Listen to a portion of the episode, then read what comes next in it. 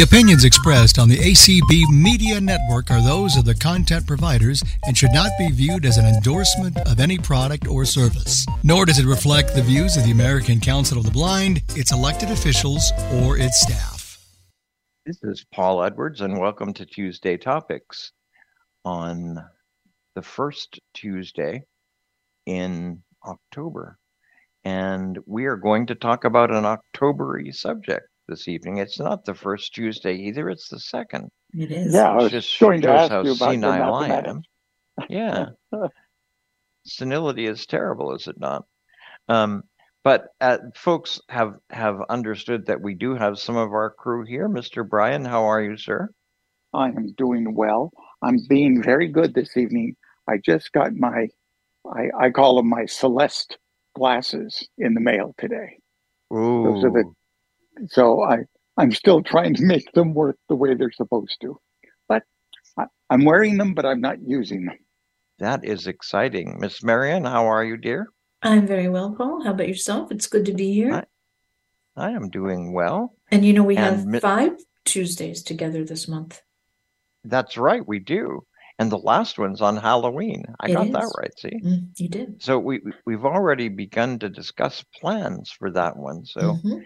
Put that on your calendar, everyone. It may be an interesting program. At least we think so. Yeah, we think so. We Mhm. will we will we will see if if other people agree. We are we will tell you later in the month so you can be thinking about it what we're going to do. I'm most But- interested in finding out what Tuesday you come up with next week. Oh, well, I know what I'm doing next week. No, not not what we're doing. Which number of the Tuesdays in terms of months? Oh, that's right. Yeah. Oh, thank you. It would And, it and should so be Larry, interesting. so Larry Gassman is here How did you on the, know? on the second Tuesday of the month. Hello, Yes. Larry. Hello there, Paul. and and our and our exciting executive producer, Mr. Uh, Mr. Rick, is with us. Rick, how are hey you, sir? guys, how are you? Hello, That's hello, hello. Wonderful So- fall day here, isn't it, Rick? We are. So I'm fall going to provide a 30 second introduction to this topic, and then I'm going to sort of pass it around to different folks and and and ask uh, uh, uh, among this group and and ask folks to tell us what they know about the topic that we're talking about. and, as, and as everybody knows, we're talking about the White Cane Law. The White Cane Law is a state law and in every state that it exists. And I think that there are actually white cane laws in all 50 states. Um, but there is no federal white cane law um, because it is considered that the stuff that the white cane law covers um, is, in fact, um, the purview of the state. So the white cane law is is a law that was initially proposed and passed mostly with the um, aid and assistance of Lions clubs all over the country at a time when Lions clubs were had truly adopted blind people as kind of the folks that they were interested in working with and worked very closely with the American Foundation for the Blind and also with Helen Keller to get loads of things accomplished in the late 30s and early 40s, which is when most of the white cane laws in most of the states were passed. So, Brian, if you had to define what the white cane law is supposed to do, what would you say? It establishes uh, the right of a person with a white cane and red tip to uh, be perceived differently than any other pedestrian. That it is, in fact, the responsibility of the driver to look out for the white cane user not the white cane user to look out for the driver. And there are penalties for violating that. Yep, this is true. now, since since the law is different from state to state, um, in Massachusetts, Brian, um, th- is the cane user supposed to do anything in particular with his cane? Uh, it doesn't get that specific. Does Uh, in it- Florida? It does not get that specific. It has to be readily seen. So I have I have a cane that I use when I go to Red Sox games, and I don't use it to get to the game or get from the game, but I use it at the game because it has the Red Sox emblem all over it. Uh, that would not be considered a white cane under our white cane law. hmm Miss Marion, how about Pennsylvania? Pennsylvania is um says anyone using a it does say white cane, white cane or service animal, not necessarily having to be in a crosswalk. Um, that pe- motorists must be aware and must give them the right of way. Again, not, not necessarily doesn't have to be in a crosswalk or at a you know traffic light or anything like that. And the penalty is fifty dollars or hundred dollars. This is the kicker though: three points on their license if they violate the white cane law. So Now, that's interesting because that's that's the stiffest penalty. Uh, you are the only state that I've heard of so far that that that has points on the license. I just looked it up as we were talking um, because I'm just back, so I didn't know where we were at with that, right? so um, I, think that it's meant to be, um, as Brian notes, it's meant to be a thing of awareness to make motorists aware. Um, I also think that in the case of Pennsylvania, it could be um, a deterrent as well for being mindless you know, for not being aware, for being mindless of of um, pe- pedest- pedestrians with, um, you know, with vision loss. So, um, whether it's enforced, I, I can't say, but that's how it is in Well, Pennsylvania. Can, do do you know of do you know of anybody who's been prosecuted in No, I, I do not. That's why I say I how, don't know. if how about Massachusetts, Brian?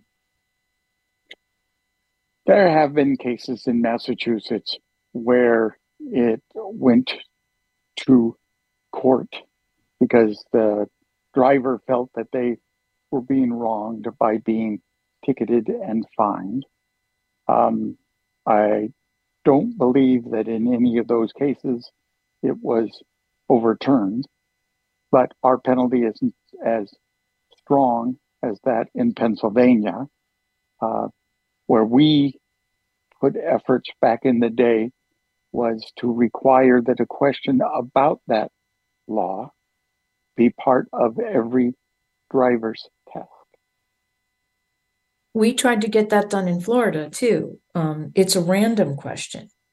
So It is. th- that's a very sad thing. To me, that would be the goal. If we were going to care anything about the white cane law, the goal f- to it seems to me, two things that I thought about when I was um, Yeah. at, at SWFCB, and then I'll sh- then I'll stop. Two, the two things I thought would be effective would be for um, somebody to go into every single driver's ed class and have a section on that talk about it. Show them what a white cane is maybe have a blind person maybe you know have a blind person with a cane or with a dog so that they actually it's in their eyes it's in their face. And if not a video some kind of video right that shows a blind person navigating the streets. That's one thing i thought and the other is to have it not be a random question have it be a mandatory question. And i thought if we if those two things could get accomplished then the law might be something worth something. We we were able to get i think three questions altogether um, incorporated into the um, the the set of questions that are used but they're randomized and so we have no way of knowing um, whether any individual person who takes the test actually gets one of the white cane questions that are Right. there in florida. That's correct. So that's that's our that's our situation now. Mm-hmm. Mr larry what can you tell us about california? It's much like what Marianne described in terms, except for the penalties. I don't know that we have penalties, But and what's interesting is that over the past I don't know how many years, when they see me coming with a white cane, and I've had one for 50 years, I do get the right of way, and people are aware, even if they don't know the full law, they know that there's something special about a white cane. In the 53 years I've been carrying a white cane, there was only one person that I know of who not only knew nothing about the white cane, but knew nothing about blind people, and he was a he was a, a, a tour guide in Hawaii. We were getting ready to fly to another island, and he saw our white canes, and he says, "No, you can't have them. They're dangerous. They'll hurt people." And he wanted us to give him our canes.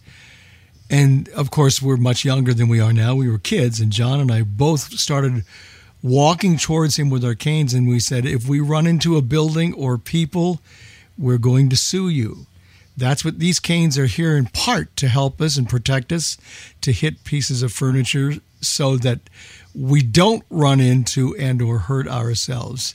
Now we never would have done that, but all of a sudden a crowd grew because we said it loudly and a crowd began to form. And he finally said, "Okay, okay, you're going to take them, take them, go, fine, no problem." So I'm sure that probably he was not speaking with knowledge behind him; it was just something he felt. Uh, and we went from there. That's the only person I ever ha- had heard who would not let us use our white canes, and eventually he gave in. So there have been a, a couple of cases in Florida where blind people have been seriously injured, and and of course there have been lots of cases in in the country where blind people have been killed um, by motorists, um, and yet the the stiffest penalty uh, that I know about is Pennsylvania's, where where you can actually uh, where you can actually get three points on your license. Um, one of the problems, however, is certainly in Florida, we have had absolutely no success at asking the state um, to keep a record of incidents that involve the white cane law. That's correct. So that we have an idea of uh, of what is actually uh, going on in terms of the number of incidents that actually occur. Um, and I don't know of a state, um, Pennsylvania, Massachusetts, California. I don't know of a state where where the state is required to keep records and where organizations of blind people can actually look at those records to see um, to see the number of incidents that occur. Um, Brian, are you are you aware of anything like that in Massachusetts? I do not believe it is done uh, no. here in Massachusetts. I hope somebody's on hold here from the state of Oregon, my old home state, mm-hmm. because it was the home state of John Dashney. And John Dashney is one of those people who died as a result of uh, a traffic accident where the person did not yield.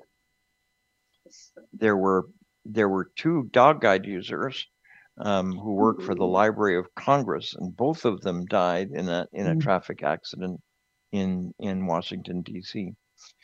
It was one of the uh, it was it was different though in in that they were waiting their turn to cross when a car stopped and encouraged them to cross in front of it. And as they crossed in front of it, somebody came from behind that car, swerved into the other lane, and hit them. Yes. So it wasn't, they didn't, it, it was what taught me not never to cross because some nice person stops the vehicle and says, go ahead and cross. But see, I, I, I, I guess I wouldn't have learned because I would have crossed if, if, if somebody, if somebody who is driving stops and says, I got your back, Jack, go for it. I'm crossing. Well, we know how that works out. We do know how that worked out. Um, but but the frightening thing is, as I say, that even when there are deaths, the the the the penalty uh, or the largest penalty that can that can be exercised is is a misdemeanor. Now you say, Brian, that people go to court uh, because they challenge whether whether these misdemeanors should should be charged. um, that happens a lot in Florida. However, most of the time in Florida, the results are exactly the opposite of what you say happens in Massachusetts. In Florida, I don't know of a single case where a driver has been found guilty uh, and has been charged um, or has been required to pay the misdemeanor, even if they've been charged. Usually they're not even charged. Doesn't matter if they're drunk. It doesn't matter what the hell's going on. Doesn't matter if the if the if the blind person is hurt and or a dog is injured. Um, the fact is that uh, in in virtually every case, it somehow it, it is is portrayed by lawyers and portrayed by police officers that the blind person is somehow at fault because Oh, so he has to be. Yeah. Yeah. So those are those are at least some of the of the com- components of the white cane law. Um,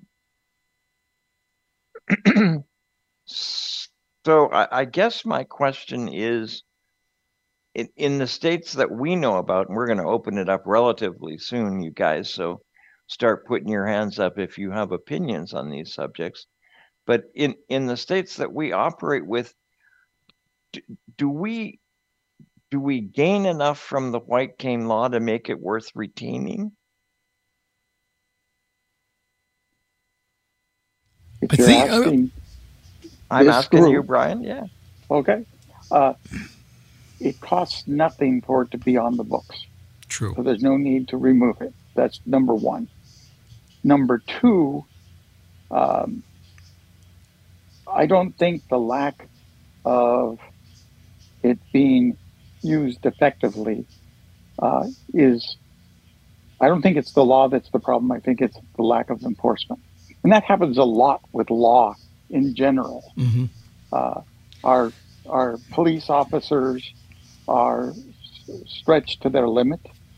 Um, you know, which do you want them to do? Spend time writing a ticket for a guy that almost hit a blind person because he wasn't looking, or do you want him uh, stopping uh, a speeder or some other significant, you know, running a stoplight or something along those lines. Where do you want him to be? So, I, it's not an easy answer. It truly isn't. There's more laws on the books than we could possibly, possibly enforce. But Some if- of them I don't a- want to be enforced. So, but- under those if a- circumstances, what do you do? But if a blind person is supposed to have an advantage when crossing the street, which which we appear to be suggesting is negligible to non-existent, uh, it, are, are- aren't we actually putting blind people in danger by having a law in the books that A isn't being enforced, that B nobody knows about, and that C therefore may do more harm than good? I It- understand that. I get Paul. I get what he's saying. Are we giving um, blind people false um, security by saying you, you're okay because um, your white stick or your Mhm. guide dog are going to um, alert drivers that you have the right of way? I wish there was some way that we could get um, awareness, never mind the law, which I don't think matters a hoot, but I wish that we could somehow uh, that whether it's ACB, whether it's all the local chap, the affiliates, the state affiliates, but I think awareness is so much more important than the law itself. Well, we do a big White Cane Day awareness day here in Massachusetts every year. Um, it gets a little bit of press, you know, in the bottom right corner of the last page. Yeah. Uh, So it doesn't it, it doesn't do that much educating except those who happen to be there at the moment of the White Cane Day, which we hold at the Boston Commons. So But we couldn't if- get more public than that. What if you were required to watch a video every time you had to renew your license? Like some something like that would be to me so much more important than the law itself. It could be I a don't two dis- minute I don't disagree. I, I I like that idea. If if I was into being devil's advocate, we are doing the same thing trying to get into the medical schools um, curriculum some understanding of how to interact with blind patients. Yeah, I get, Uh, yeah, and, that's and their another response is in, in the always hospital. Yeah. and, We and don't their have time. response is always we, we don't have enough time to cover what we should be teaching these doctors Right. It and could be just, yeah, I, I get it. I get it. And and it is just on my wish list. That's all. I'm just saying I that to gotcha. me, that's what's so much more important than the law. you know i like the idea that two bodies need to learn one is certainly the public about what a white cane means and what their um, moral obligation is. Not uh, don't worry about the legal obligation. They they don't have time to say oh if i run over this guy he's got a white cane. That's going to cost me a hundred bucks. No they're not thinking in that way. They, they just aren't. Um, but at the same time, we need to educate blind people that it is not a super shield for their that is will allow them to cross knowing they're not in a crosswalk in being uh, you know listening to a conversation on their iphone while crossing the street. Believe me blind people do everything sighted people do in being oblivious um, pedestrians. My biggest concern, quite honestly, I- isn't I in the roadway; it's are- in the Are parking more lot. careful. I, I think that's blind people sure. Are more careful. Never be I- I listening don't to think so. I would never be listening to anything on my iPhone but a navigation No. app that's assisting me. Right. I would that would terrify me. But but let let me ask you guys another question, and and, and again, this is a question that I, I would encourage people to talk to me about. Where did you find out about the white cane law? Were you trained when you went through your your your rehab center training or your training in high school? Or did you just sort of discover it in passing when you were preparing to do like white cane safety day with your local agency? The latter. The latter, the I last think, of those. or or maybe while we were preparing to do Tuesday topics. That's not true. Yeah. That's not true. But I can guarantee I didn't know anything about it up until. until I was in part of an oh, agency. absolutely. Uh-huh. Yeah, And, we and never. how about were- you, yeah. Brian? Did, did did you learn about it at, at an agency? I learned about it from my O and M instructor in the sixth grade. I was blinded Yep. in the summer between my Yep. fifth and sixth. Yep. So Yep. that And- first O and M instructor told me about it, but but he also during those lessons saw people violate it Oh yeah, while he was training all the time. Yeah, Oh yeah. And you know, in in Florida, the the law actually says that blind people are supposed to hold their canes up in the air. Ugh. Yeah, Um, that that's uh, safe. Oh, lovely. I, I I don't Gee. I don't know of any blind person who does it. Or would admit to And- it. And, oh, yeah, and well, and maybe that's and maybe that's the reason why the law is Yeah. not enforced because we don't hold our canes up in the air. I wouldn't But- want to be the pedestrian coming the other way on that crosswalk. That's What right. if you have a guide dog? Does it does it talk Uh, about n- no, the service guide dog stuff. The guide dog stuff is pretty reasonable, and it Okay. does. It it was actually added to Section four one three Okay. of Florida legislation. So, uh, and and it's actually it's actually pretty appropriate. The same the same penalties, the same language Right. for for guide dogs as as applied to white canes. So it's fine.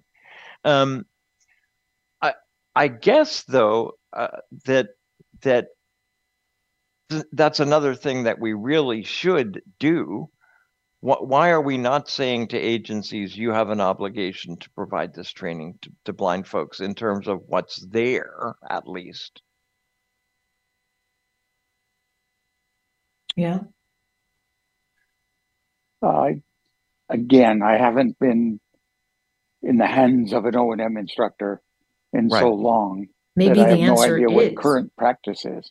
Maybe, Maybe- it is. Maybe the And- no, and- maybe the answer is that mobility instructors know that it's not being um, it's not a law that's In- adhered to, and so they don't want to give their why- students and- Yeah, and- false see. hope, and false and see if that's the case and and maybe we'll hear from some folks but if that's the case then then then i think we're really at a place where we need to ask whether or not that that law is effective because we we've all i mean there there's all kinds of video evidence of filming that's been done for white cane safety day um, in in uh, on busy places um, that indicates that that cars pay absolutely no attention to it. And there have been lots of times when people have been asked about the white cane law and they say, the what? What's that?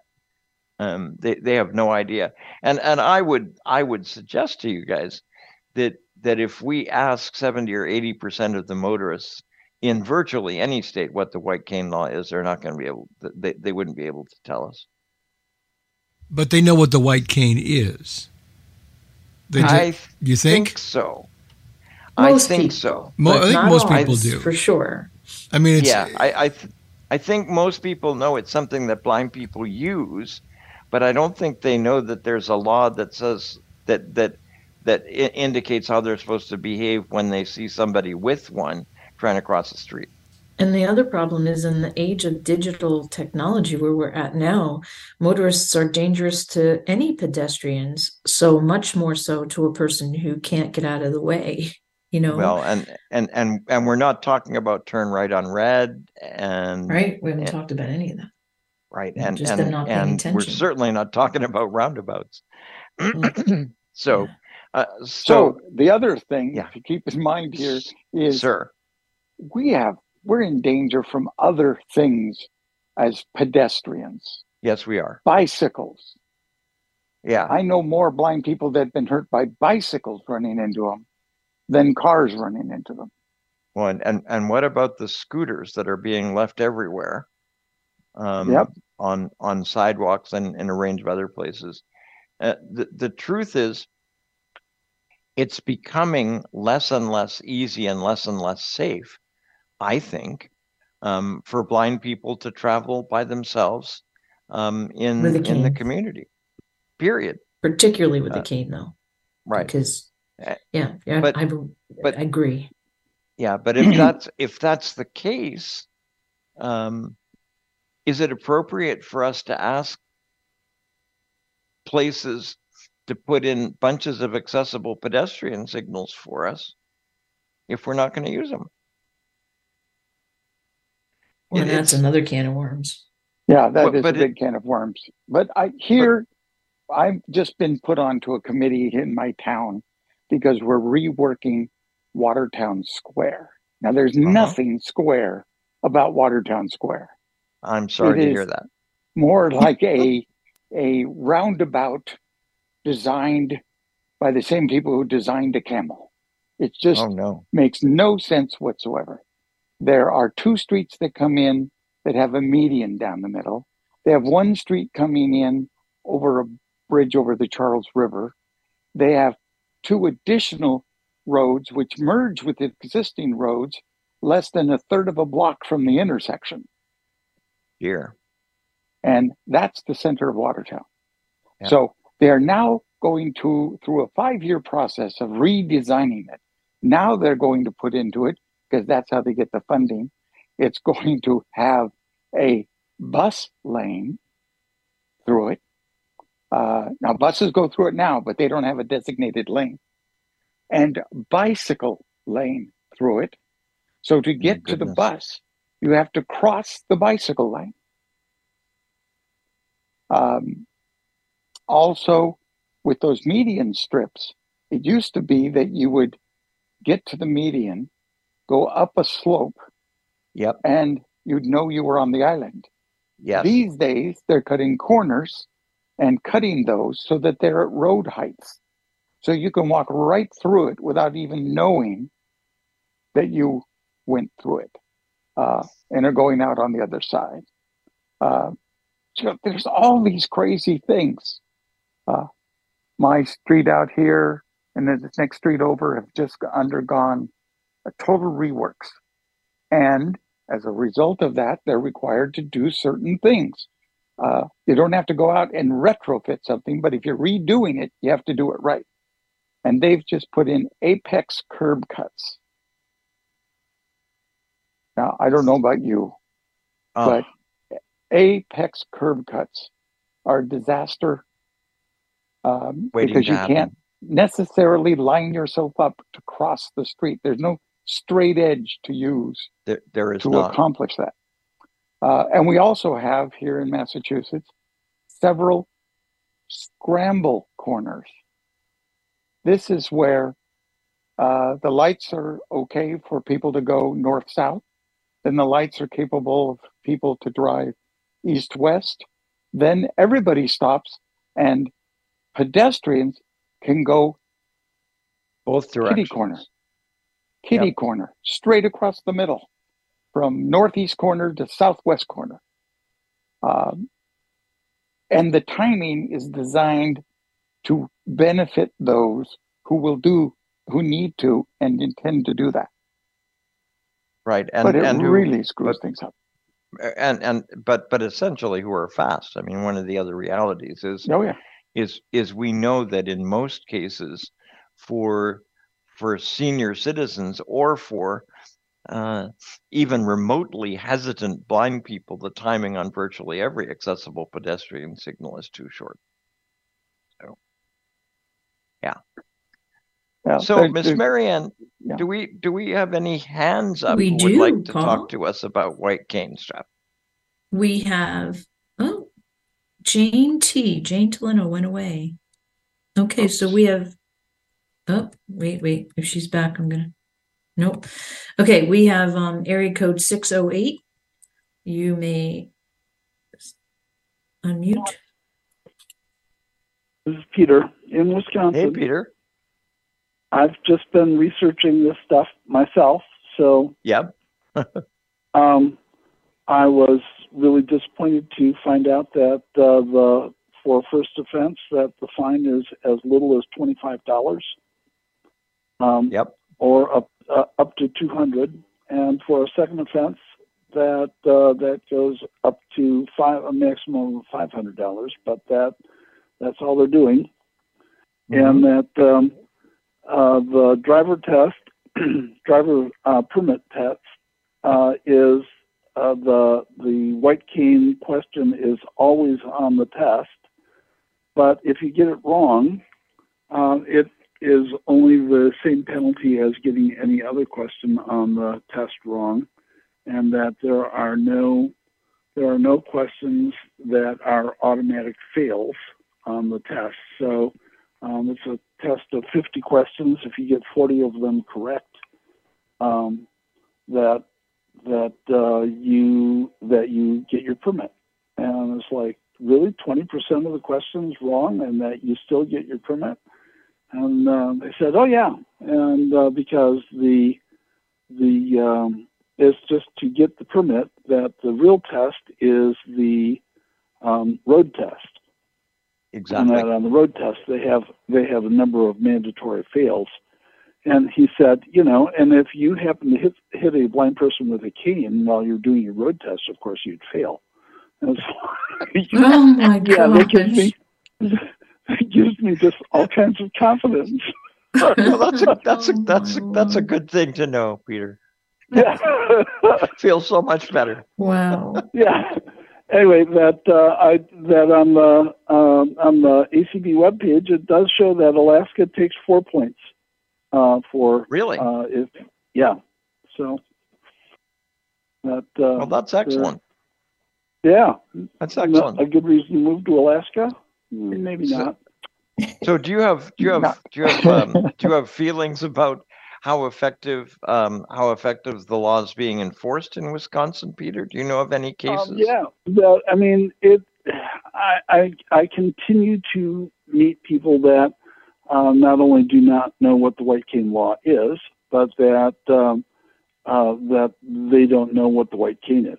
That I have people ask me from time to time um, what the white cane is for, and um, um, the in in Miami, coming out of since a re- people come mostly from other countries, they don't even call it a white cane. He's he's uh, you're using a stick. Mhm. Yeah, yeah. But th- It- that coming out of a restaurant one day, that that uh, um, one of the children of the family said, "So why does he have a white cane?" and or actually, he said, "What is what is it that he's that that he has?" And and uh, his mom said, um, "I'm not sure, but I think it means that he's blind."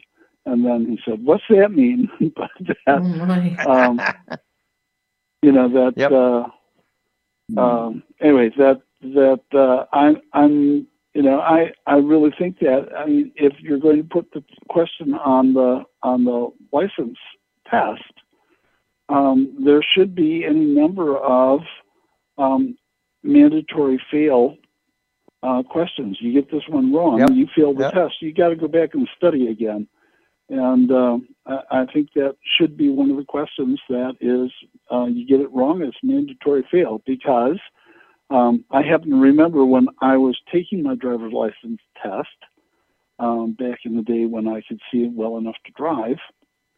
Mhm. The uh, the question that's on the Wisconsin test says, if you see a person with a white cane crossing the street, you should a honk your horn and accelerate. um, it's like, oh yeah, that's the right answer. Um, one one uh, one of the choices was to stop, uh, stop, get out of your car and help the person cross the street, or stop within ten feet of the person.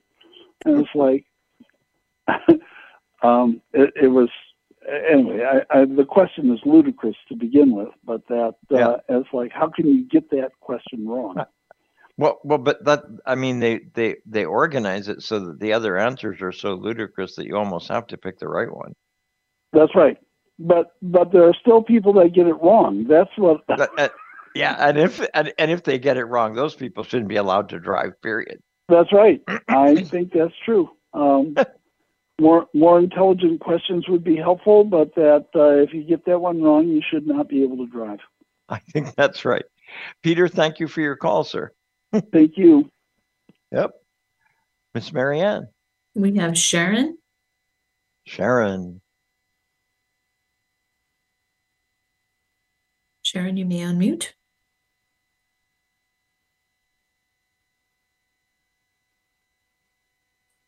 Sharon. Okay. Um, this Yeah. is Sharon Geddes in Shreveport, Louisiana.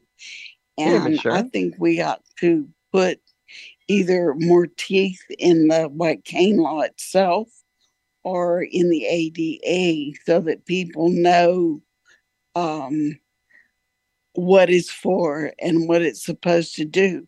The other thing is these cars that are supposed to be uh, less noise or no noise at all are very dangerous.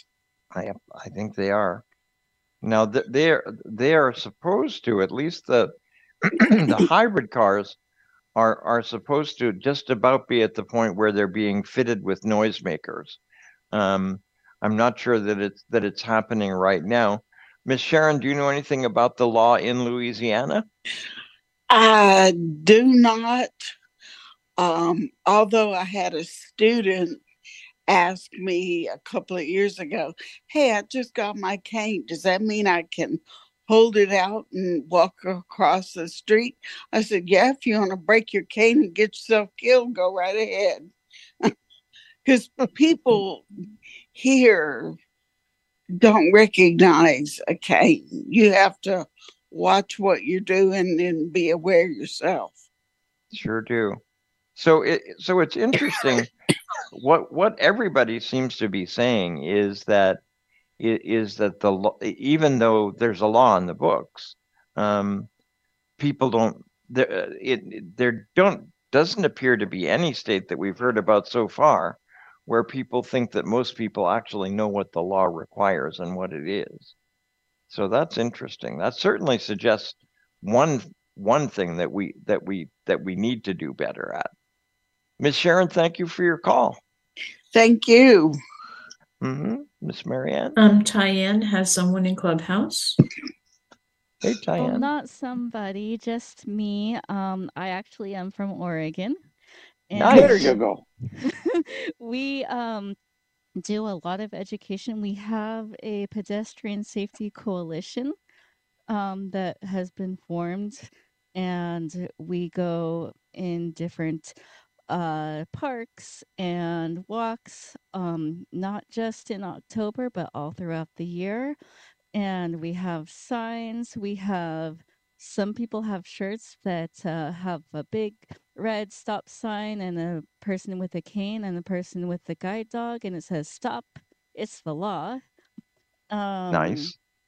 yeah I have one of those shirts.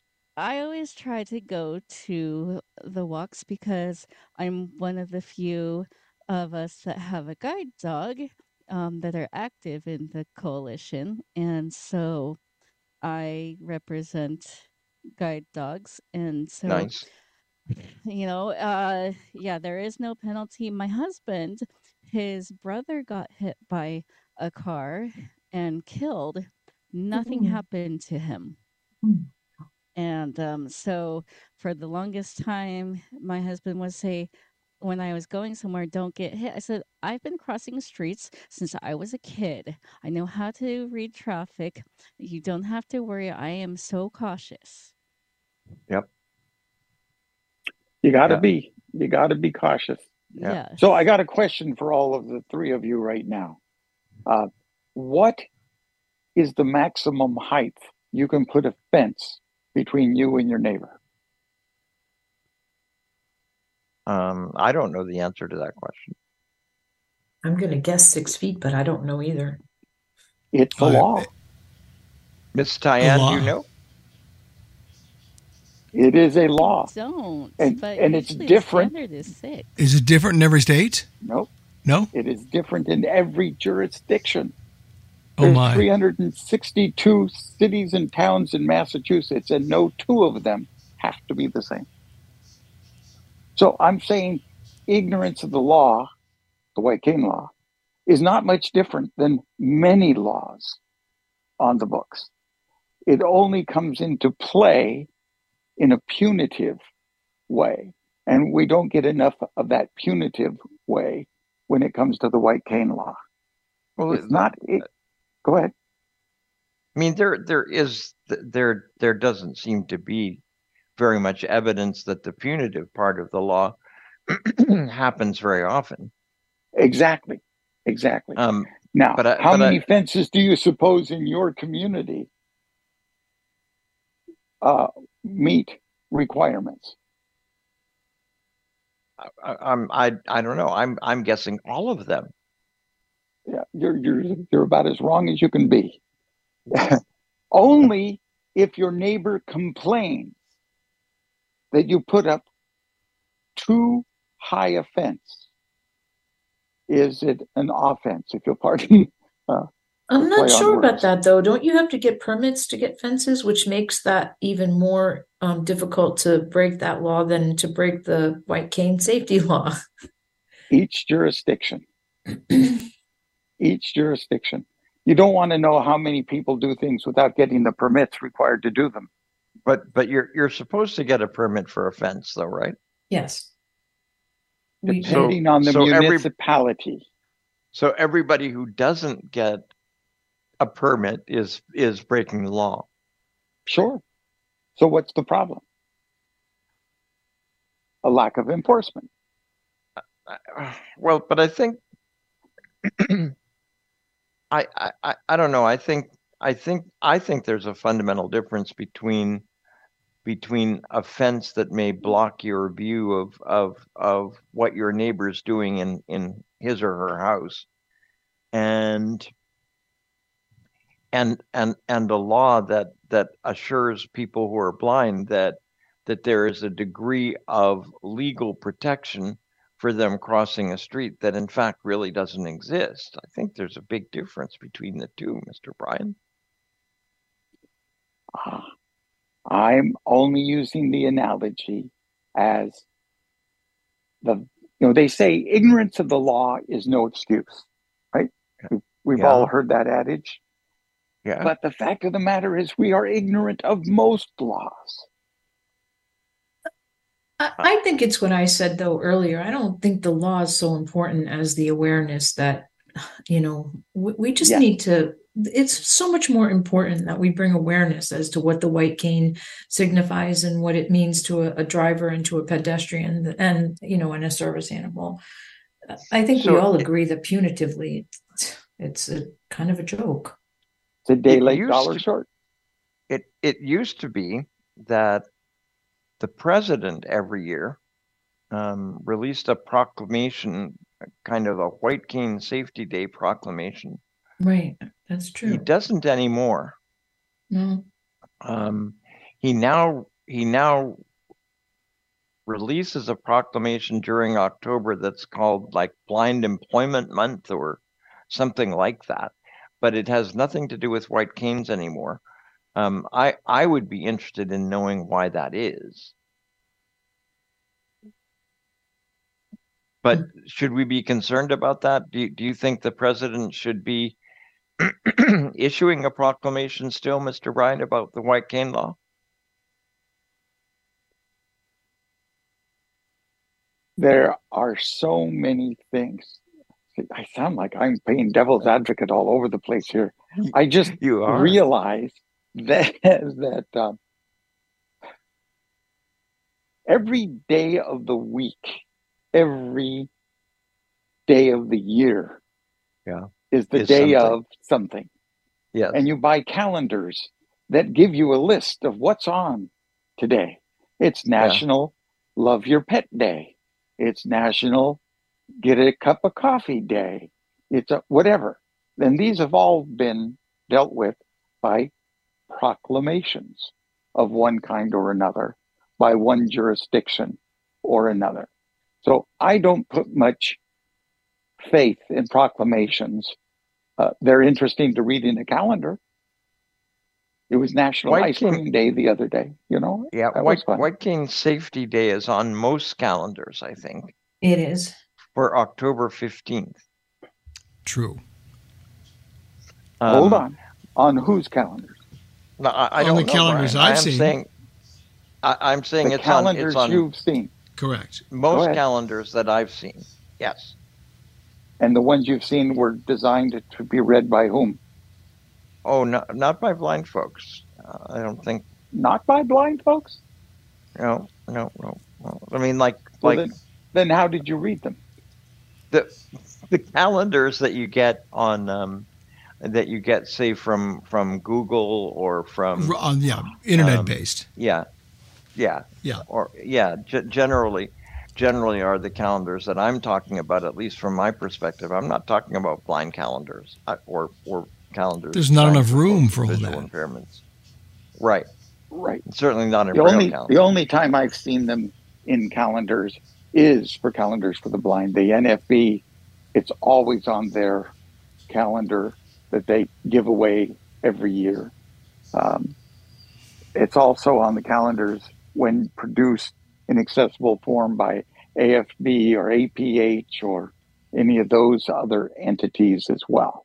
So that's where I've seen it pretty consistently. Of course, So those we- calendars we will also all- have Helen Keller's birthday list. we will all wait with bated breath to see whether uh, when is Helen Keller's birthday, by the way. We will all wait with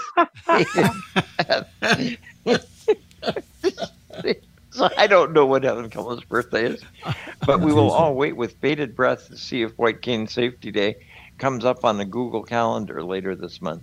Amazon knows it's what it is. Sorry. Oh, yeah, when you ask it, Oops, sure. sorry. Yeah, I just did. Sorry. I am interested in in uh, one other question. What faith do you put in educating the community at large about anything of interest or value to blind people? None. I, I, I guess I've seen I, I guess I'm not hundreds of millions of none. dollars, hundreds of millions of dollars have gone into public service announcements hmm and and the like. Some of them by Kenneth Jernigan. And yeah, but but by lots of entities. yeah. And what is the likelihood that those have educated people out of their ignorance on the subject of blindness? I think I, I, in the first place, I don't think that I don't think that there have been very many public service an- announcements um, in the last decade or 15 years. Not in the Um, mainstream. Right. No, Right. PSAs PSAs went the way of the dodo. Yeah. Yeah. But- and, and I think But when you see think- when you see people invest money, put out grants, we hear from our membership every once in a while. We should have some some uh, commercials made. They Right. are so sick and tired of commercials for for whatever that they'd like to see us put commercials out there. But the fact of the matter is, the public is almost impossible to educate them out of Well- any preconceived belief I mean there are without there are saturation. there are hundreds, I, and and I think that's accurate. There are hundreds of of certainly audio PSAs um, that are available Sure. on various websites throughout the country about White Cane Safety Day and and the White Cane Law. There are. Yep. Um, Sure. But but the difficulty is that you make the damn things and you you give them to radio stations and they say they'll play them and they never do and and and so there there is a huge disconnect there in in that whereas there used to be specific times when you could get those public service announcements pa- played i.e. at night or on sundays um, that doesn't appear to be the case anymore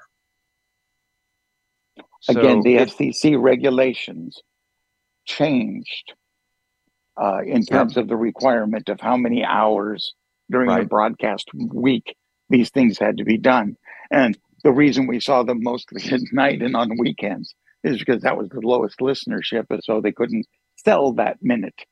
Uh, and they didn't have in the regs that much about what time of But- day or day of but the week. but we but we know brian that that on a lot of baseball broadcasts and on a lot of networks there are there are loads of public service announcements some of which are sponsored by federal agencies some of which are sponsored by state agencies uh, that have to do with traffic safety. Um, and and the fact is um, the the fact is that we haven't been able to persuade them to do white cane law. And and i think that's largely because it is organizations that are trying to do the persuading whereas it probably needs to be the state government that does it. We need to suggest that they who do who do piles of psas probably hundreds a year on any given radio station on on doing up your seatbelts uh, on on on the white cane law So good thought. Do we have any other hands up, by the way? We have lots. Let, let's get Um, to the get we have- to the other people. I'm going to give um Jane Toleno her moment. Jane, you may unmute. Jane. All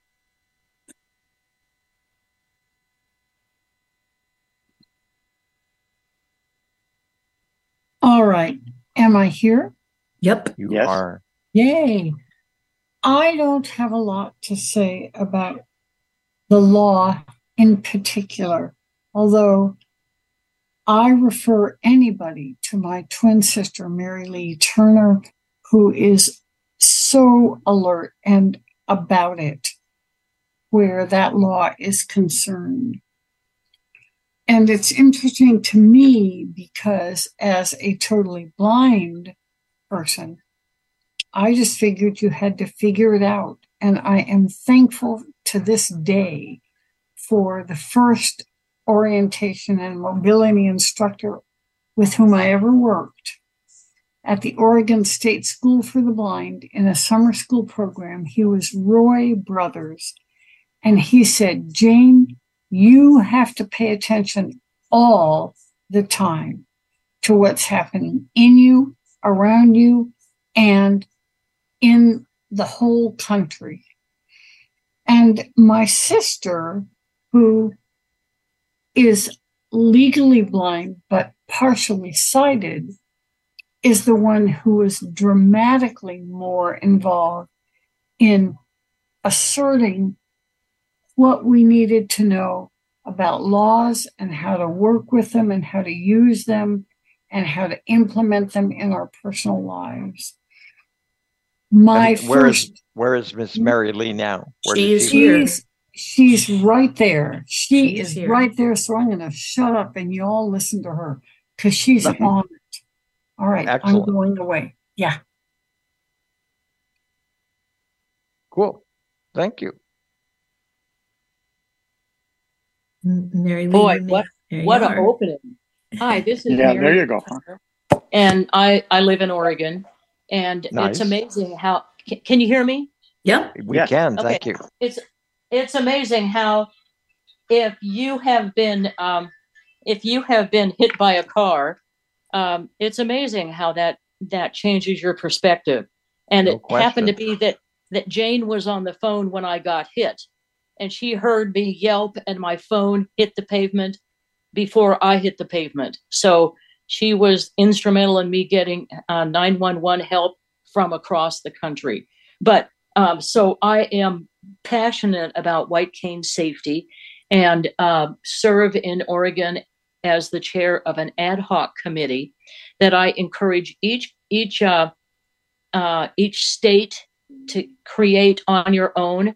Um, ours is the Oregon Pedestrian Safety Action Coalition, and it's like pulling teeth to get people to participate, representing agencies, organizations, um, support groups, that kind of stuff. But we have been um, we've been participating in this kind of activity for years where uh, you know every october 15th since 1964 where president johnson declared white cane, october 15th as white cane safety day but we are promoting it as white cane safety every day 24 7 and it, it just takes you know we get really discouraged because it's so hard to get people to come sit on one other committee but um, we share what we've done. We have put together.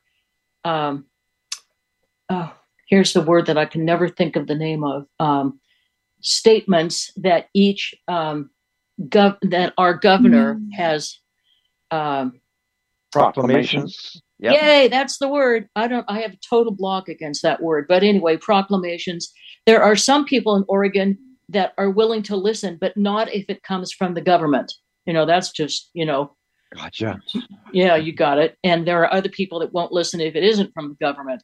So we just keep doing it over and over again. And I'm a retired mobility instructor, um, not certified, because when I was in the middle of doing it, nobody would take a visually impaired person uh, in their programs because, you know, my God, you know, we're blind. Let's, you know, Mhm. re- you know, anyway.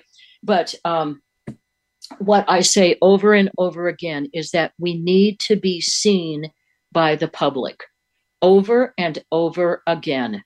And unfortunately, people's initial response when they see somebody with a guide dog or a um, uh, a white cane or using a human guide is, "Oh, the poor dear," you know. And then you need to, you know, we need to we need to be willing to be in conversations with them like the woman I met on a bus. I got on a bus one day in Eugene, where I was living. And as a mobility instructor, I was carrying about six canes of different height to show a new Right. client. And this guy, this woman burst into tears and she said, Oh my God, you must be awfully blind. and um, I was I was really tempted to really really get some money out of this lady, but I said, "Oh, ma'am, you ought to come into my office. Why, I have hundreds of things these, and I give them to Uh-huh. people and teach them how to use it." So anyway, far more out of me than you probably ever wanted to hear, but um, it's something that I am very passionate about. So Well, I, I think we have some questions for you, Miss Mary Lee. okay. So the, the first question is, uh, what do you feel you've gained by having the, the pedestrian, uh, the pedestrian coalition? what do I think I have gained or the community? uh, have or, well, Oregon, the community, or what is, what has Oregon gained by having the, the, the coalition? I mean, if you Well- were, if you were trying to sell it to another state, how would you do it? Yeah. I'd say you you simply have to be out there, rain or shine, with you know walking with other people, and you know don't look all militant and you know pissed off, but you know hey you know be chatting. And um, last year when we did a white cane walk uh, in um, uh, along with the American Council of the Blind of Oregon's state chapter convention, we Right. went. We were in Springfield, and we went. We had flyers, you know, that say "Stop! It's the law," that are simple to read, and you know, we walked in stores, and people would go, "Oh, thank God!" I watch people get hit and near hit often on this corner, so thank you. So that the store owners are often you know very willing to put a sign in your win- in, in their window um, we still have not been able to get um, interaction or you know significant support from uh, the dmv which is certainly where we ought to be Right. um, but anyway that's my answer Cool. Uh, Brian, any questions for Mary Lee? Um, to me, one of the big issues in my home state of Oregon uh, Mhm. always was the inconsistency of sidewalks and their availability. mm-hmm. and that impact on me. I was uh, born and raised around Oregon City area, Mhm. and uh, it's not uncommon for there to be quite a bit of stretch without any sidewalk, even if you're in the suburbs. Uh, sidewalks on the other side of the street, or no sidewalk at all at a given intersection, and trying to create a law that takes into consideration that you may be walking with your back. Let's say you're wa- you're walking on the right hand side of the road with your back to the traffic that's Mhm. coming alongside you, and Mhm. you've got a cane in your hand. hmm How easy is it to see that cane? well now, when de- I'm at right angles to cross, yes, Right. my cane is very visible, but not if you're coming from behind. so it depends on the the um the width of your arc you know they, they may catch it but it's it's always to your advantage to be walking towards the traffic Oh, Even- absolutely. you know that's a problem at night for those of us that have some some sight because the oncoming cars can can uh, really cause glare but you know it's it's i sit on the um, uh, pedestrian advisory council or committee whatever it is for this for for uh, portland bureau of transportation um, and you know i i I always make myself known. A reminder. Okay, those signs are great, but they don't do me any good. How much good do they do the folks that are looking the other direction? You know, mm-hmm. so it it just it, we just have to keep not just, but we have to keep consistently making our presence and our needs known. And it gets really old, but Yep. Thank you for all that you do. Um, you know, the, the truth is that if we had more advocates like you in a bunch of states, we would probably be doing much better at at making our law well understood. So thank you so much for all you do. You're welcome. And I, this committee, I have wanted to get in touch with and say, let's work together. You know, so please, whoever is facilitating this call, I'm sure you Mhm. can figure out how to get a hold of me. Um, if you know Jane, you can find me. I I I will I will get in touch with Jane and will encourage some others to talk with you. Thank Okay. you so much, Miss Mary Lee. You are very welcome. Take care. I'll continue Miss to Mary stay on. Ann. Yep, thank you. We have Jane Perry. Yep. Hello, Hello. Hey there. How are you? This is your friend from Falmouth, Massachusetts on Cape Cod. Nice. Hello, a couple of things. We're having National White Cane Awareness today, uh, Day on this coming Friday at the State House. and Nice. we've had it for a while. We've had it in virtual, but this is the first time we'll be back in person. However, I can't go because I'm waiting a knee replacement. Oh dear. And also, that's all right. I know it's going to be working out. But anyways, I can't walk that far. As far as um, you talked about when the white cane came about, I am a lion and I belong to Blind Lions, um, ACB Lions, and I believe it started in 1930 by the Peoria, Peoria, Illinois Lions Club. And I really believe in the white cane law, even though it's not um, the word I want to use, not um invoked or whatever, en- enforced all the Enforced. time. Yep. Thank you. Thank you, Mr. Brian. However, I still believe that we need more awareness, especially in driver education. Do you know in the state of Massachusetts, in the driver's learner's education book, there is nothing anymore? Used to be when I took my learner's test and when I had friends, but there is nothing there at all anymore. There's a page because I belong, belong to transportation committee stuff, and Brian knows I'm an advocate for transportation as well mm-hmm. as other advocate issues. That there is a page for bicyclists, rules and regulations, and there's a page for motorcyclists, along with other rules and regulations. So when you go to take your learner's permit, there's no question on the Massachusetts State Learner's Test permit test. There was. When did it Yeah. change? at least 20, 25 years ago. Because there's nothing in the learner's permit, there's nothing in the learner per- permits manual. If you go to the police station and ask for the learner permit booklet, there's nothing in there. Nothing. Zippo. Used to be on page two. It's not there. Because I have a copy of the most recent one with my transportation stuff. My brother-in-law lived in Florida up until about 10 years ago Mhm. and he got stopped speeding. And I believe in Florida, if it's so many over the speed limit, you get charged so much per like five dollars or whatever, five dollars per five limit over the speed limit. So Oh, they said to him, twenty-five dollars. Yeah. yeah, he said you can either pay the, the fine or you can take the test. He said, I'll take the test. He studied for the test. To my knowledge, he didn't have any questions in there. However, when he went to take the test, because he has a sister-in-law meeting me who is who was visually impaired and knows about this stuff and has been instrumental in educating them along with Mhm. other issues. He said, "Thank goodness, Janie. There was two questions on it." And I said, "Jeffrey, did you get them right?" He goes, "Absolutely." And the That's other thing excellent. is, the other thing is, people. I like my my story that I want to tell about the white cane is this lady that she said, I've had young kids say to me, "Go, mommy, look, that lady's got a fishing pole." there you go.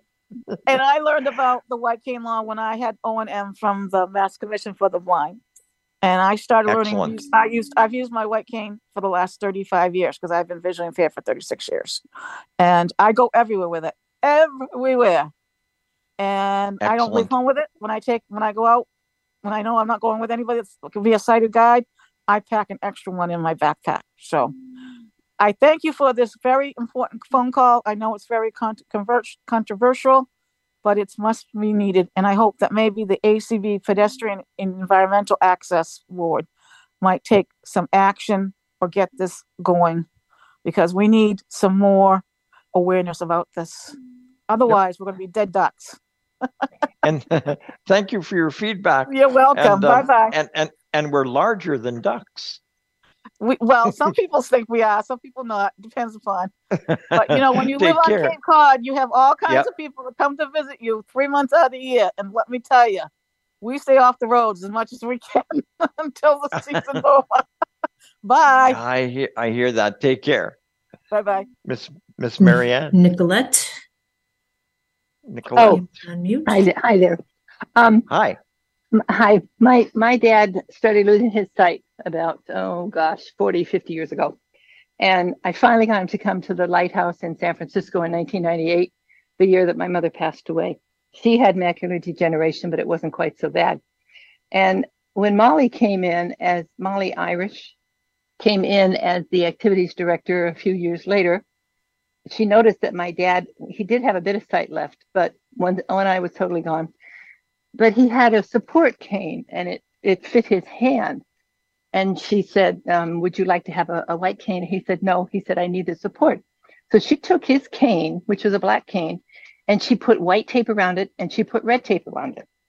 Nice. And so all these years until the other day when I was looking up stuff, I didn't realize what the red and white meant. I because I had seen red and white canes before. So I found out the other day that the white cane totally is for total totally blind people. The red added is for people who are legally blind. But then there's another one that I had never seen nor had I ever heard about. And it's a, like a barbershop thing. It goes round and round and round and it's red and white and it curves around the whole cane all the way to the bottom from the top. And that is for deaf and blind people. So I thought I would share that because um, I've been, a, you know, I've been hanging out with blind people practically since I was born, and I didn't know that, and I'm 78 years old. So I just thought I would pass that along. Thank you very So- much. This is a wonderful where- where- program. Where did you find the information about all these different canes? Oh, I was just Googling White Cane Day because I'm going down to the um, the California Council of the Blind, or not, not the California School for the Blind on Thursday for their celebration. And I'm going on the bridge walk uh, in San Francisco, the Golden Gate Bridge. Well, actually, I'm not walking because I'm having a bit of trouble with my hip, but I'm going on the shuttle and then they're going to walk across and I'm going back to Crissy Field to help out serving food and stuff like that. So we're having a celebration starts at 8:30 and it ends at about two or three in the afternoon. And then the one at the California um, School for the Blind goes from 11 to 3. So I'll be going down there with uh, several people. And when Christy Chrisman was up here, she and I went down there together and we had the most wonderful tour, the most wonderful time. And that's when I found out about these other activities. So there you have it. Thank you so much. Excellent. Thank you for your call. And this is a great program. I'm even Thank missing you. my French class right now to be able Oh, to well, listen to the rest of this. Merci beaucoup, madame. Madame. Ah, il y a pas de C'est quoi. très bien. C'est Ah, très bon. merci. Alors, Miss Marianne? Oh, um, Kathy Blackburn, you may Hey. Kathy. We're about to hear from Texas, y'all. Okay, uh, this is Kathy Blackburn, and I just looked on the calendar that's on my Braille Note Touch, and which which is the first blindness calendar I have seen that does not show White Cane Day, or there used to be a White Cane Week in May. I think I remember. It's neither one of those is on here. Oh, Um, no. but neither but neither are all those national white you know not national ice cream days and all that nonsense. Yeah. How about um, how about Helen Keller's birthday? Well, I, I remember that it's June, but I don't remember exactly which day. That's excellent. We and we and of course we know Louis Braille's is January fourth, and we're not going to forget that. But uh, yep, Miss Kathy, how how is uh how's the white cane law in Texas? Um, well, I think uh, it's still here. I think NFB actually now calls it something else, but I didn't have a chance to, I didn't think about it in time to Google for it now. And I haven't looked lately. There, there was a White Cane Day website that there used to be, but I haven't, I haven't Yep, looked there- for it lately. Yep, there sure used to be. Miss Kathy, Uh, thank you for your call. Thank you. This late breaking bulletin, Paul. Helen Yes. Keller Helen Keller was born on June 27, 1880. Thank you. Are we Uh, that's- excited? That's that's what I like. See, Tuesday Topics provides all sorts of unasked for Education information. It does. It is just amazing. But uh, um, Miss Marianne. We have Dexter. Yep.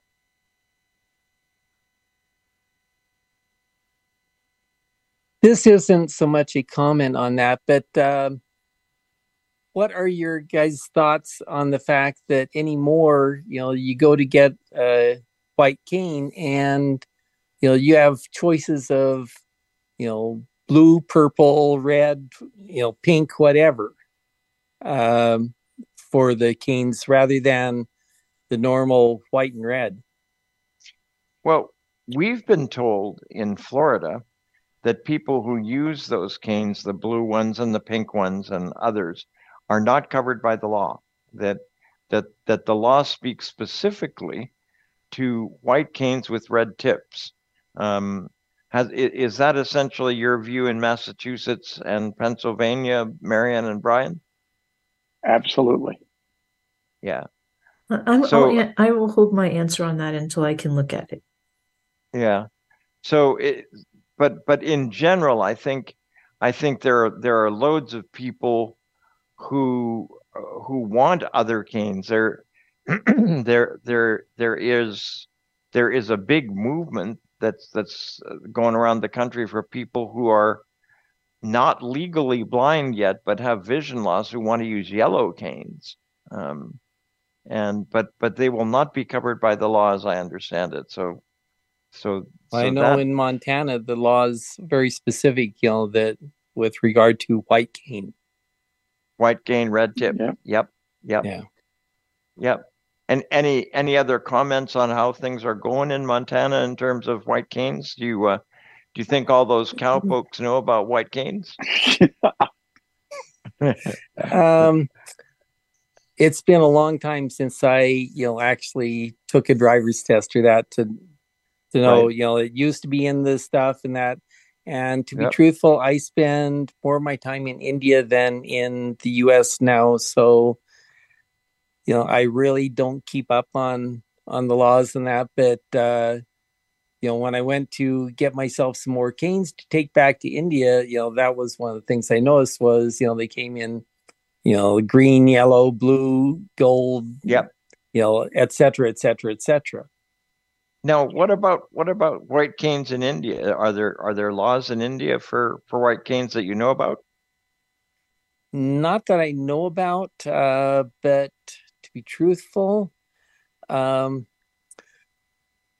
when when you're walking in India, ninety percent of the areas you're walking in the street. Okay, as a blind Yes. person, Exactly. you have to have someone guiding you because like when my wife and I lived in New Delhi and that when we would go somewhere we're walking in amongst cars motorcycles bicycles uh, pedal rickshaws Yeah. um, et cetera et cetera Not not to mention food stands and other things that are and, that and are you're in- weaving in back and forth Right. you know trying to avoid everything and so i mean i've had my i do always use a two inch ball tip in india Right. uh, and you know because that doesn't get stuck in as many potholes that Right. i've had uh, two of those run over even when i'm standing with it you know like three inches from my foot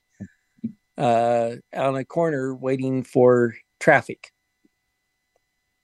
Yep. Scary stuff. Thank you so much for your call, sir. Thanks for being here. Excellent. Miss Marianne. Um, so we have um, Peter has his hand up again. Mr. Peter.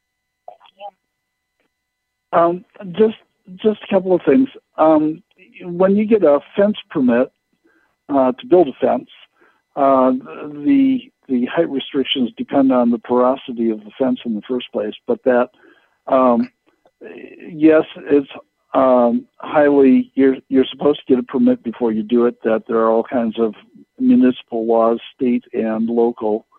Um, and I think that there are federal laws even on placing fences, but that um, it, it gets really, really uh, um, that they really enforce the laws when you get near the street and you you're especially if you're on a corner that you're only allowed to have a fence at the corner that's three feet high. Otherwise, drivers can't see over the top of it to see oncoming traffic.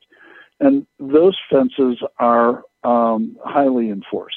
So um, that's that's part of it. But that, as we've been talking, that I had a meteorology professor in college, and uh, he said that every time that he taught a class on the dangers of um, electricity and uh, weather and rain, that he would teach people, um, you know, all all the stuff that they needed to know to keep from being struck by lightning or being electrocuted in case of a fire or a storm. And he said he'd get about halfway through the class and uh, everybody would be asleep. And so he determined that the only way to really teach people was not how to not get struck by lightning, but how to get struck by lightning. And so he had this amazing class of, um, you know, if you're if you're uh, out in a rainstorm and you need to, you're trying to get struck by lightning, the best thing that you can do is go out on a golf course and find a fence and get a bunch of people and take off all your clothes so that you're standing wet in the middle, and then take all the the uh, insulation off of your putter and hold it as high in the air as you possibly can, and uh, and then your odds of getting struck by lightning are so much higher. And of course, we're all laughing and uh, just about rolling on the floor by the time we're done. Um, I'm wondering if maybe that's the problem is that we continue to uh, create public service announcements of how not to get struck by a car or what drivers need to do, but that maybe we should start sending, um, you know, when you see a white cane, maybe this is the time to uh, honk your horn, exceed, uh, accelerate, and and get out of the way as soon as possible, and uh, to to flip the to flip the message of um, and and to horrify people. Anyway, that's That's that's an all I got. interesting. That's an interesting point, Peter. Thank you. Yep, thanks. yep. Anybody else, Miss Marianne? Yep. Kath, uh, Mary Lee has her hand up again. Mary Lee. The Oregon Thanks for lady. calling on me again. So I just wanted to Uh-huh. let you know that in Oregon, it is um, the law for white uh, for white cane safety is only for canes that are white. And my Yes, understanding thank you. from the research I've done, but I can't quote you as to where I got it. The original white canes were used by people who were hearing impaired, and they had chartreuse, which is a green, on the bottom of the cane. And then um, blind people uh, made that connection and went, hmm, we ought to do it too. So they started putting red or nothing on their white canes, and that upset the uh, hearing impaired community. So they quit doing it, which is too bad because they could certainly benefit from the use of uh, of you know a white cane in some situations. Certainly, deaf blind folks could. Mhm. Cool. Thank you, Miss Mary Lee. You're welcome. Pennsylvania does specifically say white cane. Very good. Doesn't doesn't mention red tip. No, specifically just says white cane and service animal. And you're clear, Paul. You have no other hands right now. Very good. So Oh, I want to step But in. and- Teresa just raised her hand. Do you want to finish, Brian? No, no, go ahead, ahead, Teresa. There you go, Okay. Teresa.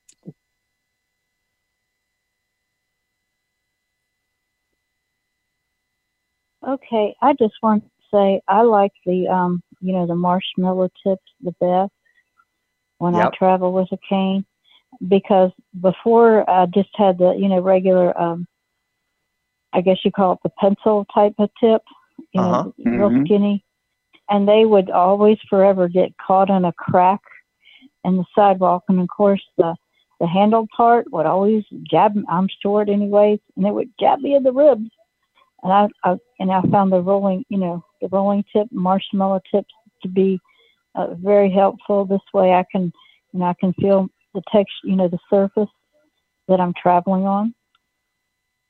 And you know, Gotcha. for me, Interesting. that's just a. Um, I just find that um, helpful and beneficial for my sake. Excellent. Some people And, didn't think I needed. Go ahead. Mhm. Uh, what can you tell me about um, the white cane law in Arkansas? Is it is it different from what we've been talking about, or is it about the same? It's about the same. In fact, Friday they're going to have a, um White Cane Safety Day over at World Services. They'll have a program. Um, I won't be able to attend in person, but I will attend on Zoom. And so I'm looking forward to that. Last year, it was either last year or year before I went, and they read the um, proclamation that President Lyndon Johnson um, proposed, that, you know, proclaimed back in 1964, you know, Mhm. about the White Cane Safety Day. That was a long time ago. I remember, yes, I remember one year um, at my job, I told my then um, supervisor that I said, Did you know this week is White Cane Safety Week? And he was like, No, I didn't know that. I thought, well, gee, maybe I was, um, I didn't know what I was, you know, I was just sharing something. I thought, I think I educated some people. There you Well, go. that's a good thing. That's a good thing. Thank you Yeah. so Thanks much for your call, call. Miss Teresa Well, certainly, from from Jacksonville. as in Arkansas. That's Yeah, right. So we are clear, Miss Marianne. You are, Paul. So I wanted to say one thing, if I may, Paul, and that is what I what I got out of this evening so far is the patchwork nature of it all. Yes. Patchwork, not only in terms of, you know, no two states are exactly the same in how they worded the law and that kind of thing, but also patchwork in not only the public's knowledge, but our own knowledge of things. I've heard things here today which I, uh,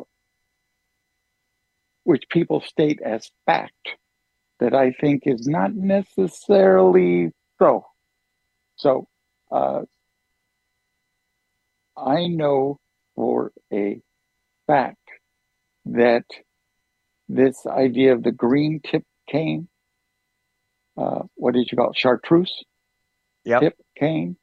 Um, I I spent a lot of time with uh, BZ Bentzen, who did a lot of research dealing with things like audible traffic signals and the like. An O and M instructor par Right. excellence, Yeah. and she t- informed me that deaf blind people were the ones using chartreuse tips. Right. But her, her concern was with how few people as n- there are out there who know what the white cane is or white cane with the red tip, the likelihood that people are going to pay attention to the color of things, say, oh, that's a person who can't see and can't hear, is almost probably is zero. Right. Yeah. Is is zero.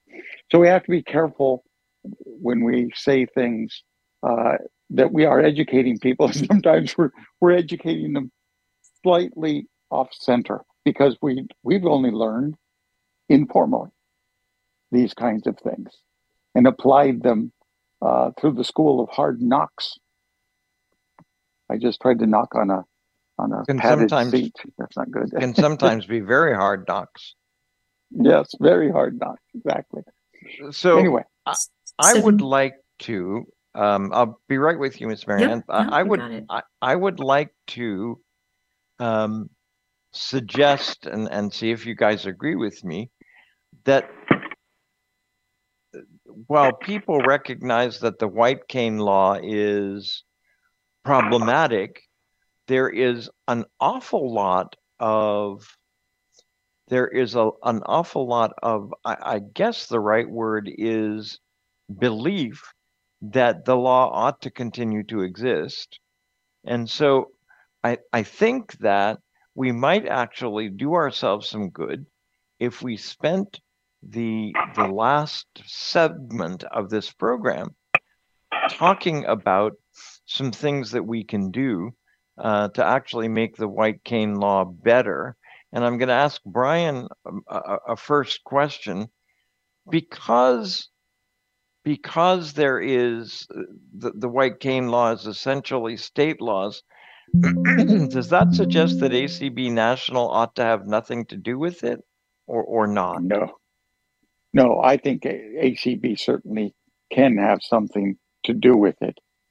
You know, you had mentioned earlier right on red, that whole business. Yes. And Yep. how did the federal government get involved in right on red? Do you remember? I do not. If you made certain changes, you did not qualify as a state for transportation funds, Ah, federal transportation funds. So it wasn't, it was a form of uh, do it this way or don't do it that way, or you won't won't see the green.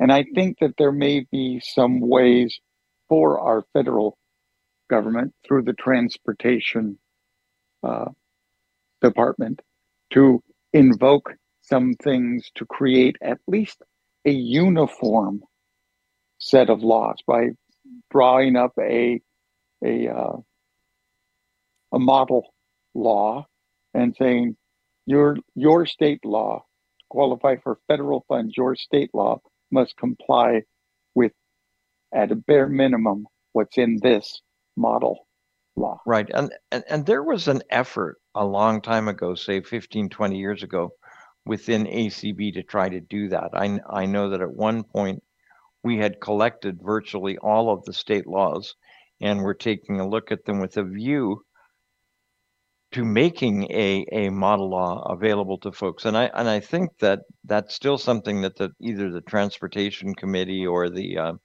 or or the uh, what is the other committee called, Brian? Uh, the anyway the uh, the the the, the group access works- committee Yeah, yep. Yep. I think e- either one of them, either one of them, I think, I think ought to seriously take a look at at white cane laws with a view to making some recommendations to to our affiliates. I I I I- think there may even be a resolution on the book somewhere that was passed a long time ago that that suggests that. Um, I also wonder if we might have more success nationally um, trying to promote the gathering of statistics about accidents involving the white cane law, which uh, which would then apply to all of the states and and individual states wouldn't wouldn't have to uh, wouldn't have to do it all. Um, I also think that that um, there are there are at least four things that that that states can be working on in terms of publicity. there are an awful lot of people who are blind who live in communities where there where there are high school driving programs. And I am prepared to bet hard cash money that if you as a local chapter of the American Council of the Blind were to say to the the folks who teach that driver education, um, can I come and talk to your class for five or ten minutes uh, about the white cane law and and give them out uh, a, a one or two page document that explains what it is? The answer is going to be yes. So it's something that's pretty easy to do uh, at a local level and and and in virtually every community throughout the country. And if all of us did that, it's amazing how many more people, at least in the next generation, would have some notion of what the white cane safety law looks like. Absolutely. I continue to think that we can we we need to continue to to to demand that um, that the white cane law be a part of the the license manual, and that questions are are there in, in every state. Um, and I think and I think it's really important that our state's folks get get hold of people and say, is this the case? and if it's not, and if you're getting nowhere with folks, um, talk to your legislator because the truth is this is one of those things where it's not going to cost anything and where your legislator is going to feel, you know, I can really gain a lot from all these blind people who I'm helping um, if I just call this office and say, look, whether you want to do it or not, just do it. Because again, it's not going to cost um, the, the, the folks at, at the state level very much to incorporate these questions or to or to incorporate stuff in the manual. And and obviously, I would say wait till you're going to next print the manual. Wait you're, till you're doing the next revision. You don't have to do it immediately, so you got to throw stuff away. Um, I think I think the third thing that we can do is I think we can uh, we can get in touch with our local agencies that that provide services to blind people and the Division of Blind Services and say to them, um, can you give out to every single blind person who's here in an accessible format that they can use or provide training that they can use on what the white cane law is because I think the fact is there are loads of blind people who don't know what the white cane law is. I think that we need to continue to say to local police officers, and God knows there are, are a bunch of local police authorities. Um, we we want to have the opportunity, and maybe it can be at White Cane Safety Day every year, but we want to have an opportunity to speak to a, a, a training program of some of your officers who are on the street, at which time we will give out just one pagers that these guys can look at that that talks about the white cane law. And regardless of what the penalties are, it seems to me that if we do all of these things, we're going to make a huge amount of difference in the degree to which people will know what the law is all about. What do you guys think? I agree with all of that, Paul. Again, it goes back to making people aware, and I think those are all really good good ways to do it. I I agree because yep. something needs to be done. We've sort of let this waffle for years, and and somebody needs to spearhead this to make it viable. Mr. Brian, any other thoughts from from you about other things we should be doing? so much of what's going on in my universe here is road construction. Mm-hmm. And every time they modify the way a road works, they create uh, a part of that that endangers me. You know, like that bicycle lane I was describing earlier. To catch the bus, I've got to cross a bicycle lane that's only demarked only demarcation is paint on the ground, uh, it's going to blind people are going to die or be badly hurt by bicycle uh, right bicyclists.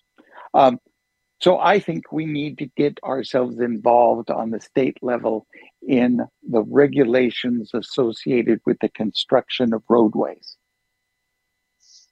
Well, um, and, and I and I would also take the point from our, our lady in Maryland. I think that if there are pedestrian coalitions, we should be involved in those because they can be powerful. The pedestrians in in a lot of communities are asking for more um, consideration uh, with road construction, and and if we can persuade them to incorporate the white cane law into what they're asking for, um, we, we're we're likely to have a much broader voice if if we intervene with them. We're always better off if we join co- coalitions. Yes, yeah, I think that's I think that's a good plan.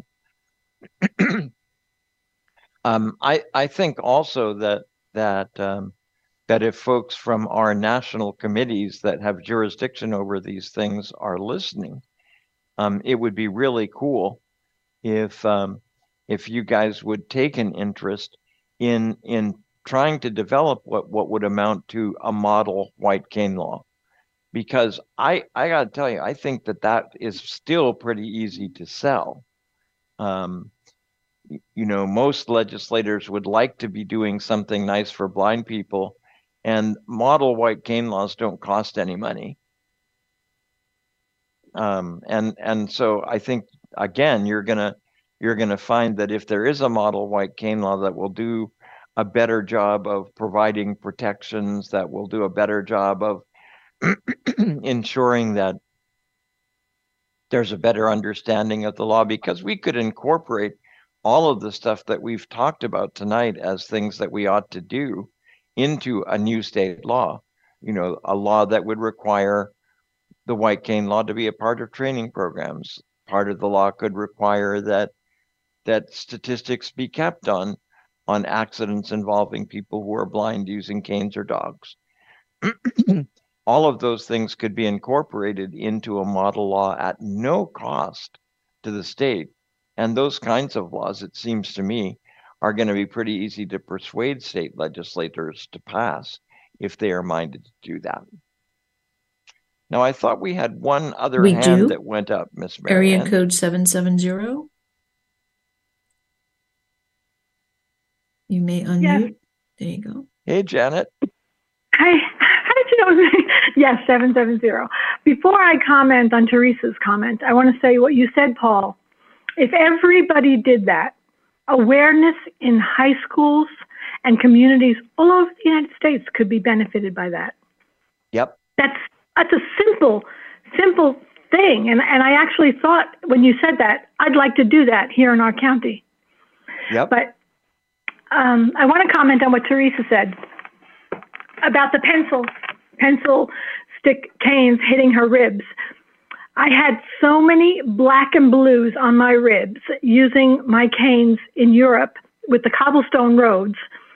Every time I hit a cobblestone, it came back, hit me in the hip, and I was black and blue all over. And I kept thinking, why can't somebody invent a cane like my ski pole? Because when I was skiing, I would I would do slalom ski racing, and you're you're skiing fast. So every time I would hit uh, maybe a mogul or a bump, and it would jar me back constantly. I found a ski pole that had a spring in it, and it never jarred me any longer because whether I hit a mogul or not, or a high or a low point, point my cane was flexible. And so then I found a cane, a white cane with a red tip, and it had a spring in the red tip. And every time I used it in Europe, it was magnificent because whether I hit a cobblestone or not, the tip flexed and it never threw me back, never threw me off the sidewalk, the street. It was the most marvelous cane. And then I met a blind man in Italy and I gave him my cane. I don't think I've ever seen one of those. Have you seen one I of just Brian? heard about that recently. Yeah. Oh, I'm I not sure love where it. they are, but I heard about it. Do you I- I remember found- where it was manufactured? You you got it when I you were in other- Europe. No, I don't know they were manufactured in Europe because I came back from Europe and I found another one. So it's it's marvelous, except I have to say that the rubber around the red tip twice. I've had five of them already. It's each, three of them split. The rubber oh, around the no. cane. Well, one of them was my own fault because I put my backpack on the, cane handle and I stood it up and then it split the bottom of the cane. so that was my own fault. I learned that way. But um, they're the most marvelous canes, and if people are not just traveling in Europe on cobblestone or they're hiking, they're really wonderful because they don't they don't jar you back. So that's what I wanted to say about that. And I wanted to ask Brian because he talked about going to early in the program, going to the baseball game, the Red Sox, I think it was. Yes. And you had a, a different color cane for that. My concern and my question to all of you is there's so many young ones now at the conventions. I see them at the national conventions with these funky canes and purple and blue and all of that. And my mind keeps going back. Why don't they stick with a white cane with a red tip so people know they're blind canes? Um, do you have anyone have comments on that? I believe the only way we're going to teach the general public that's a blind person is if you make it as simple as possible. one Completely. size fits all. Like I said, I I, used mine, but I only used it when in the ballpark as Yeah. a fan. And it was more for waving in the air when we got a home run than it was for mobility. Because I think that's the, that's the key that people need to understand. That white cane with the red tip is a symbol to them. They need to understand they have to do something when they see that. And if we're if we have young ones or people promoting all these other canes, I think they're defeating our purpose. Here, here's here's the difficulty, Janet. Um, there are bunches of people out there who don't want to be, quote, blind, unquote. And so, so that's why there are at least two groups who who want to be recognized by the color of the cane they use as having a certain level of vision that um, that that is is is not blind. So the one cane is is legally blind but not totally blind, and another color is is not even legally blind but visually impaired. Um, so yeah, so it's so it's it's it's interesting. Um, but I think I, fact, isn't I- it? but uh, fact. I think you're right, though. yeah. You know, I absolutely think you're right that the only the only cane that's covered by the law is a white cane with a red tip. And in fact, uh, one of the reasons I might not want to change the law is because there might be some of these crazies who want yellow canes and pink canes to be included. So if somebody got hit and they, for example, were crossing a street and they did not have a white cane with a red tip and they had a, a purple with a, a pink tip, would Yeah.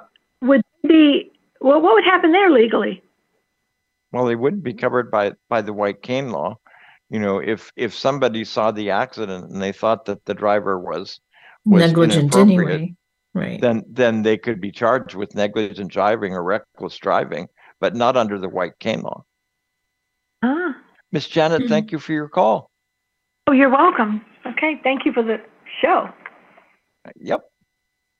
We have think we have Janice. some more hands up. We do. Miss Janet.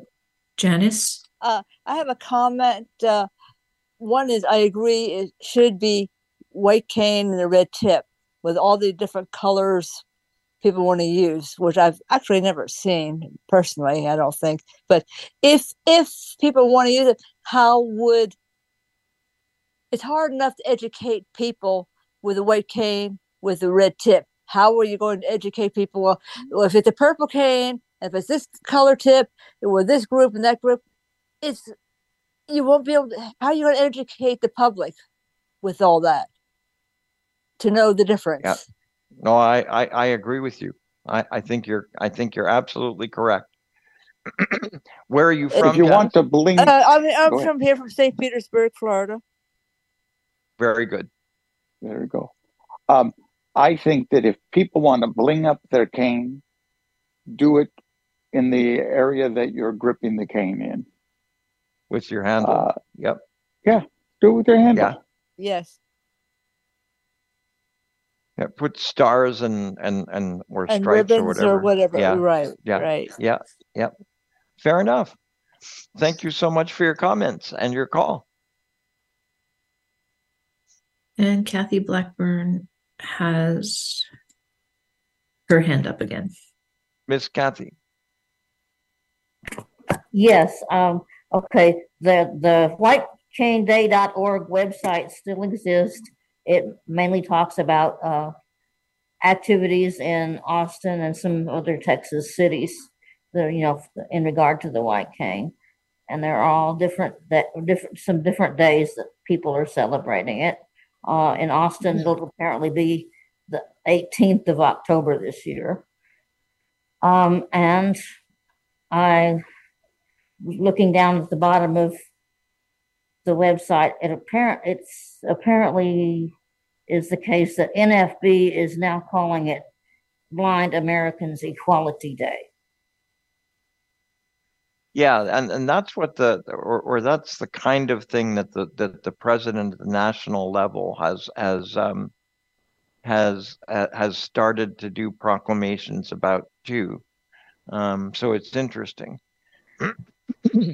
And the other thing regarding the uh, colorful canes, and I, didn't look around to see whether this website still exists, but the ones with all the, there, there was a, a man who wanted people to maybe get a cane that showed off what their favorite sports team was, or maybe if you liked music, you would get one with musical notes going all up and down it, and all Oh, these no. things. And that was called custom canes. Custom had a K. Cane may have too, you know, because I'd, I'd have to, I have had, haven't looked recently to see whether that site still exists, but, and I- I'm not even. Interesting. Yeah. That's exactly where I got mine done. Oh, Okay, that, that was all I had. Thank you. Thank you, Miss Kathy. So, so I think that that there are actually a couple of other uh, questions that are out there. Um, do we think that the penalties that exist for white cane laws, for the most part, are sufficient? Um, you know, Pennsylvania charges three points. Apparently, Alaska charges four points if you're found guilty. Um, I, I don't know how many people would be found guilty, but but should there be greater penalties for violating the white cane law? What do- what do, what do people think? Brian? Well, I have to tell you that uh, I think that you need to take a look at what the penalties are uh, from a traffic perspective and what kind of fines go with uh, breaking those laws. If you run a red light uh, or stop sign, which clearly endangers people, right? What what penalties are they? And we need to see whether or not the white cane penalties are significantly lower than that. Then I would agree They in increasing them. That, that they are. They need to be in uh, appropriately compared to existing ones. I don't think, quite honestly, that making a first offense a thousand dollars. One, I don't think it's going to pass. Um, but the the other the other thing is, um, do you really pay more attention to a law that has a bigger fine to it? Just Well, in the what- human what- condition. what what uh, what was interesting is, um, and I, I I can't remember precisely who I was talking with, but I was talking with someone who used to work for a a county in in the in in the law enforcement field, and they began to enforce people running red lights using cameras. And what they would do is they would send out a ticket and say, okay, you owe us $250 and we have the camera evidence that you that you ran this red light. And um, she said that she doesn't think that it it made very much difference um, that there was that that there were uh, what the penalties were, but but because there was a fine that you essentially had to pay, the next time you were going to be more careful. And so I think she was kind of suggesting that one of the things that that maybe we should do with the white cane law is get it enforced by cameras. If we did that, um, our our municipalities would be, get rich very quickly, and um, and and drivers would get poor very quickly, but would also know what the white cane law was. One of the things that happens here in Watertown is all handicap parking fines go to the city commission on disability.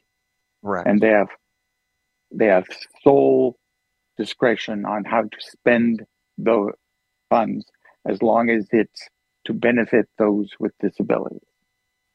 Uh, what would happen if you had a law like this with a significant fine but all monies raised through those fines had to go to uh, public education or or or or or to disability stuff but public education would certainly be interesting i would support something like that um, any other thoughts mr larry I would not object to any of those things because I think they're all positives. mm-hmm. I think that'd be fine. Mm-hmm. miss marianne any other thoughts on the on the white cane law and where it's going and how we should get it there No, I I um, think what we have laid out, the plan that we um, put together tonight here as a group, would be an a, a, an awesome place to go with it. And the interesting thing is that they actually could be encouraged at a chapter level, at a state level, or at a national level. So um, it's interesting. We've we've essentially developed marching orders that could apply to virtually anybody now, which is pretty exciting. Um, so I, I think to summarize, then. Um, while we recognize that the white cane law isn't at the moment as effective as it could be, we believe that there is benefit in retaining the white cane law and in trying to draw more attention to it in a variety of ways. We also believe that there's lots we can do, not only on White Cane Safety Day, um, but all year round by becoming involved with pedestrian coalitions uh, and by uh, going out into the community and publicizing the white cane law. One of the nice things about the white cane law is I don't know about any state white cane law that's longer than two or three pages. So it's very easy to give out the whole law if you want to. Uh, again, um, wearing some shirts like we heard about this evening, like um, you know, abide by the by, you know, be safe. The white canes are the law, something like that, would would again um, clearly be something that would that would provide kind of uh, the general public with at least some information. Oh, there's a law about that, really.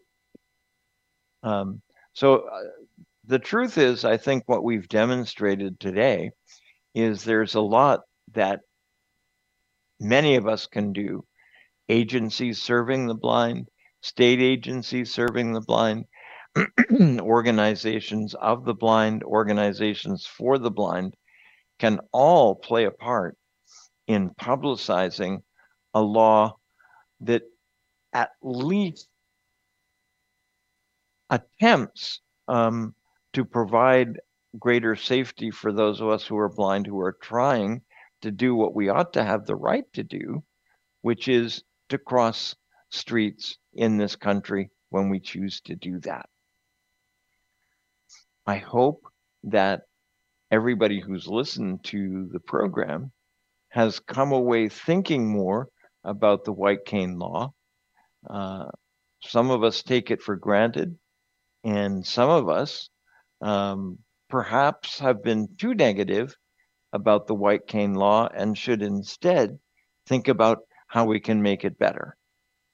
So, ladies and gentlemen, it seems to me that what we've managed to do on the program today is certainly raise some issues that we hope can be used at all levels within ACB to try to encourage things to get a little better.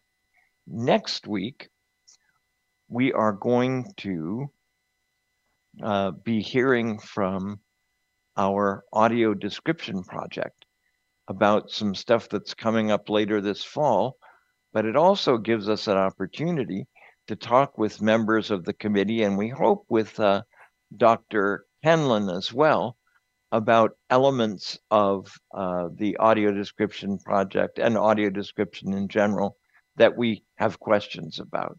In the meantime, on behalf of all of us, good night.